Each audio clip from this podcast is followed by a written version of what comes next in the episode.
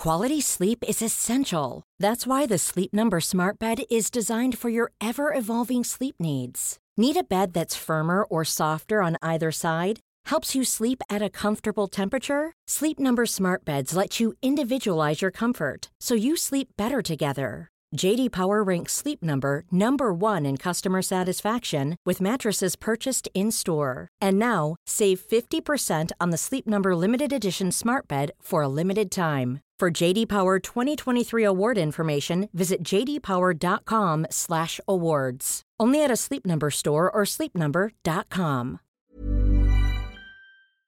Welcome, friends, to another r slash malicious compliance video. If you want to make a difference in two presses, make sure to hit those like and subscribe buttons down below. That said, our first story of the day is by New Techie 1. We are only seeing people that checked in online. This happened this weekend. I went to get my hair cut this weekend. I was over by the haircut place running some other errands. I figured I'd stop real quick to see if I could get a haircut before they close. The place, a national chain, closes at 5 p.m., and I got there at 4:05. When I walked in, the screen in the lobby that says the estimated wait time, as well as shows you who's already waiting, said the wait time is 15 minutes with 3 people waiting. To be clear, when it's this close to closing time, I always check the wait time on the screen. I don't want to make them stay late. I'm a guy that gets a very easy haircut, basically a crew cut, that typically takes about 10 minutes. So if the wait time plus 10 minutes puts the time past closing, I don't even bother to check in. I don't like to make people stay late, but with 55 minutes left before closing and only a 15 minute wait, I figured there was plenty of time. I walked up to the counter, and the receptionist rudely asked if I'd checked in online. I said no, and she said that they aren't taking any walk ins because they're about to close. They're only taking people that have checked in online. Okay, so I pulled out my phone while standing at the counter. I pulled up their website and checked in online right in front of her. I waited for my name to pop up on the waiting list on the screen. Then I looked at her and said,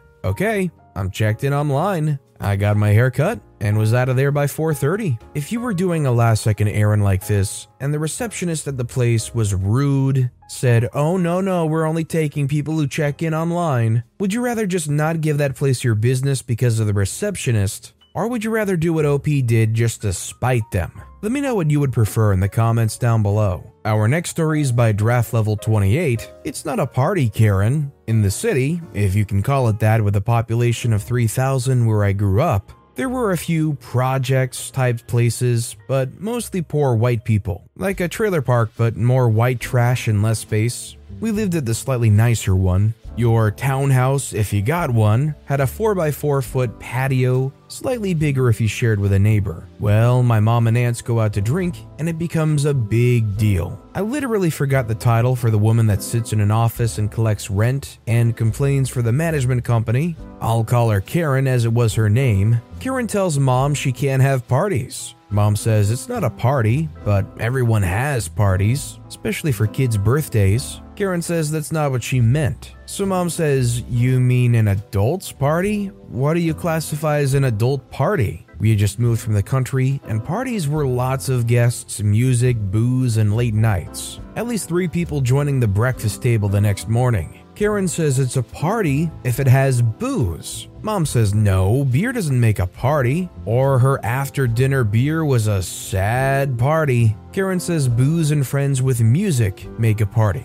Mom says, Well, I was drinking with family and no music, so not a party. Karen says, Well, you were outside. You can't drink outside because it's in public. My mother says, I was on my patio, which I rent, watching the kids. So it wasn't in public. Karen caves, Fine, it's not a party if you're on your patio and don't have music. She sends the memo out to every tenant, even the 12 apartment shoeboxes that have one patio at the two exits. So somehow all the tenants came out to the patios. Some patios had the music going and some had the beer, but everyone was drinking. Karen calls the cops. The cops start with Mom, her yard is full. The yard is a small amount of grass shared between the neighbors, but it's closest to my mom's apartment. This is a party. Mom says no, those are teenagers and kids playing in the yard, and I'm sitting on my patio having a beer watching. There's music. Neighbor sitting next to mom speaks up. That's from my patio, the kids are dancing. Public intoxication. Nope, not intoxicated.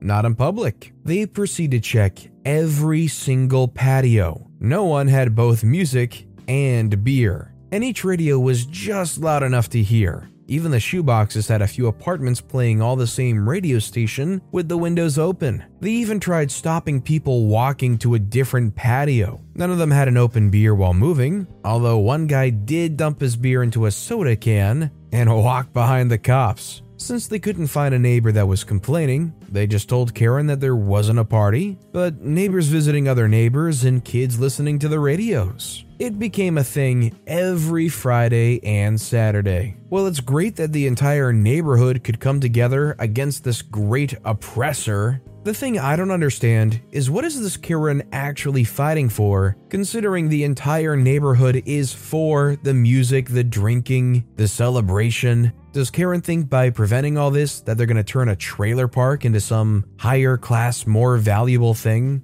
Our next story is by Sean Goes Outside. That was easy. I was looking for a Staples Easy button as a gag item to put on top of a large radio tower. For a climbing class I was hosting and organizing just before the world went sideways in 2020. I see online the local one has two versions in stock and at least 15 of each. One version's even on sale. I was getting some work done on my truck at the dealer, a short walk away so I head over after dropping it off. The store has maybe four or five employees in the front chatting. I'm one of two customers, as there was an older lady getting things printed. I spend maybe 15 minutes looking, but can't find them anywhere, so I go to the desk and ask. The woman there says they should be out there somewhere, so I ask where. She just rolls her eyes and says they must be out there, but I could order online. Okay, well, it was just for a stupid laugh and not worth paying for shipping, but as I go to leave, I check my phone and see I still have the web page open. I also see that they have an order online and pick up in an hour option. Great! I have nothing better to do as my truck's supposed to be ready in about two hours. I find a nice desk chair in the back of the desk display area to sit at where I could see most of the store from. Then I ordered it for pickup.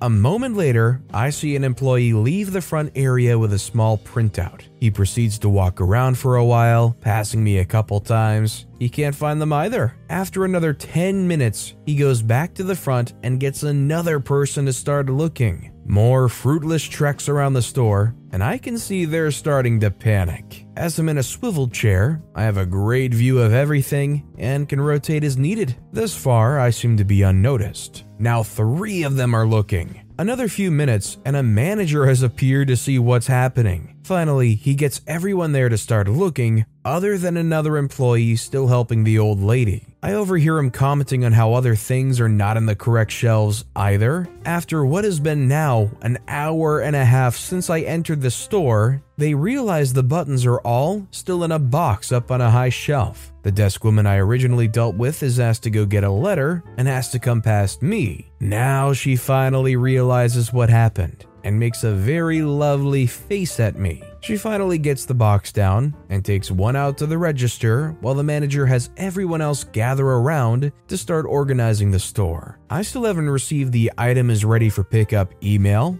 but I get the call that my truck was ready. I notice she's glaring at me, but must have entered it in as ready as I get the email. Now, as these formerly chatty employees are being put to work, I walk up to the register and get the pickup from her. As soon as I start walking to the door, I hear her manager call her to come help. Thanks for the tip to order online. Sometimes, when somebody's standing in the way of the normal route, you just gotta find a different alternative route that they might not have expected you to take in the moment. But either way, it forces them to move out of that path and stop blocking your way and get you what you want. This next story is by Nerd Nuncle, going all out when asked to go all out. I was in the third month of my employment at this particular gas station and had formed a bit of rapport with the local police. They'd ramped up their presence after cashiers, including yours truly, had received multiple death threats over things out of our control and a few of the female cashiers were receiving other threats. In said third month, a regular got into a fight with someone out of town.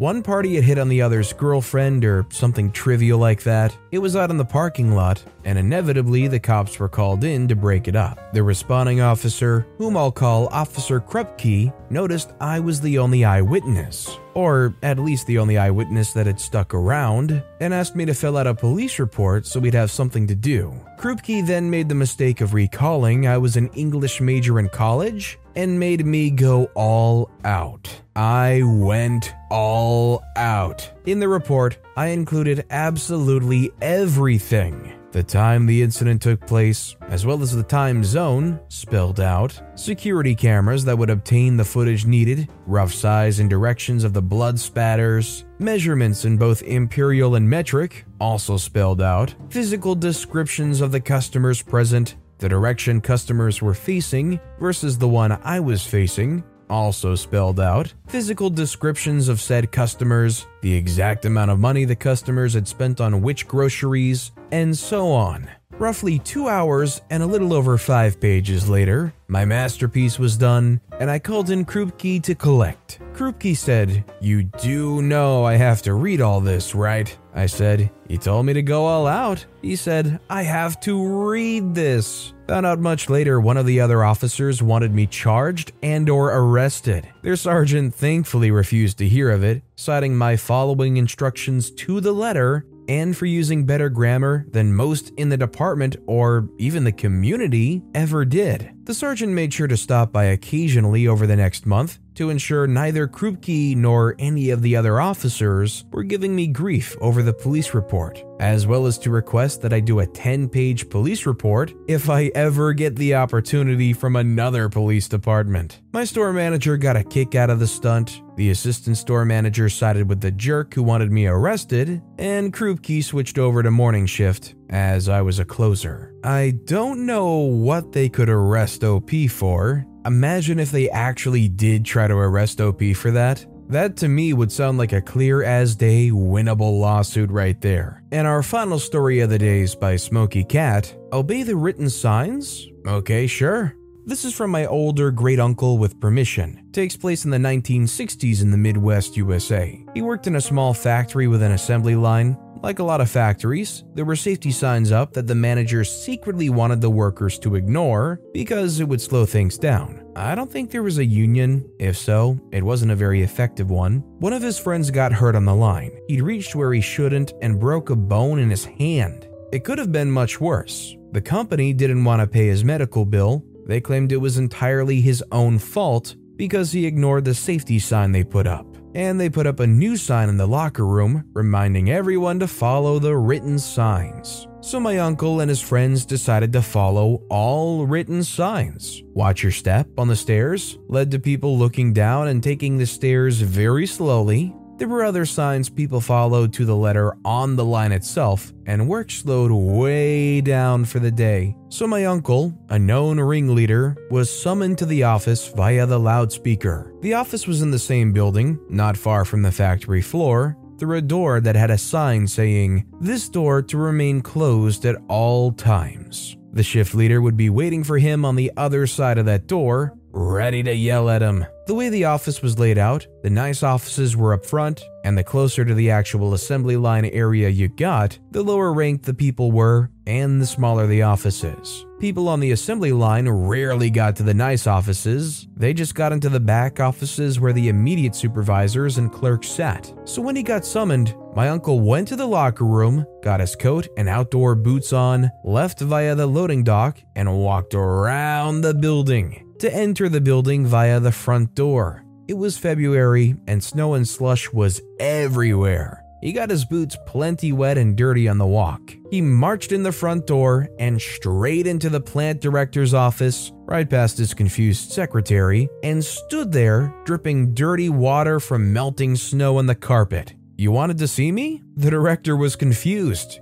He looked at the clock and at my uncle's clothes and asked what he was doing there and why he was going outside during the shift, following written signs like I was told to. That door has a sign that says it has to remain closed at all times. So it stays closed. I walked around. The director called in the shift leader, the one that had called for my uncle, and got his story about the slowdown, and the other side of the story from my uncle. Shift leader looked like he would bust a gut, but didn't say anything to my uncle. Director got his friend's medical bill paid, mildly chastised the bean counter and the other line foreman that started the mess, and when both sides apologized, things went back to normal. Except the next week, the carpet cleaners had to be called in for the plant director's office, and the door sign was changed to keep closed when not in use. Don't you just hate that this company was urging people to say, you know, if you don't actually follow this written sign, we won't tell anybody?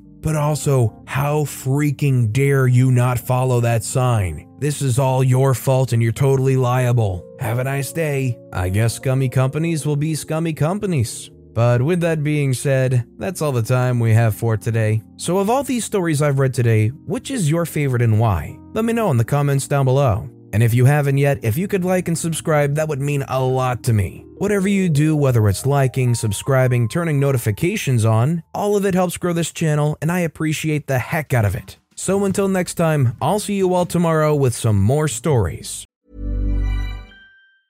Mom deserves the best, and there's no better place to shop for Mother's Day than Whole Foods Market. They're your destination for unbeatable savings, from premium gifts to show-stopping flowers and irresistible desserts. Start by saving 33% with Prime on all body care and candles. Then get a 15-stem bunch of tulips for just $9.99 each with Prime. Round out Mom's menu with festive rosé, irresistible berry chantilly cake, and more special treats. Come celebrate Mother's Day at Whole Foods Market.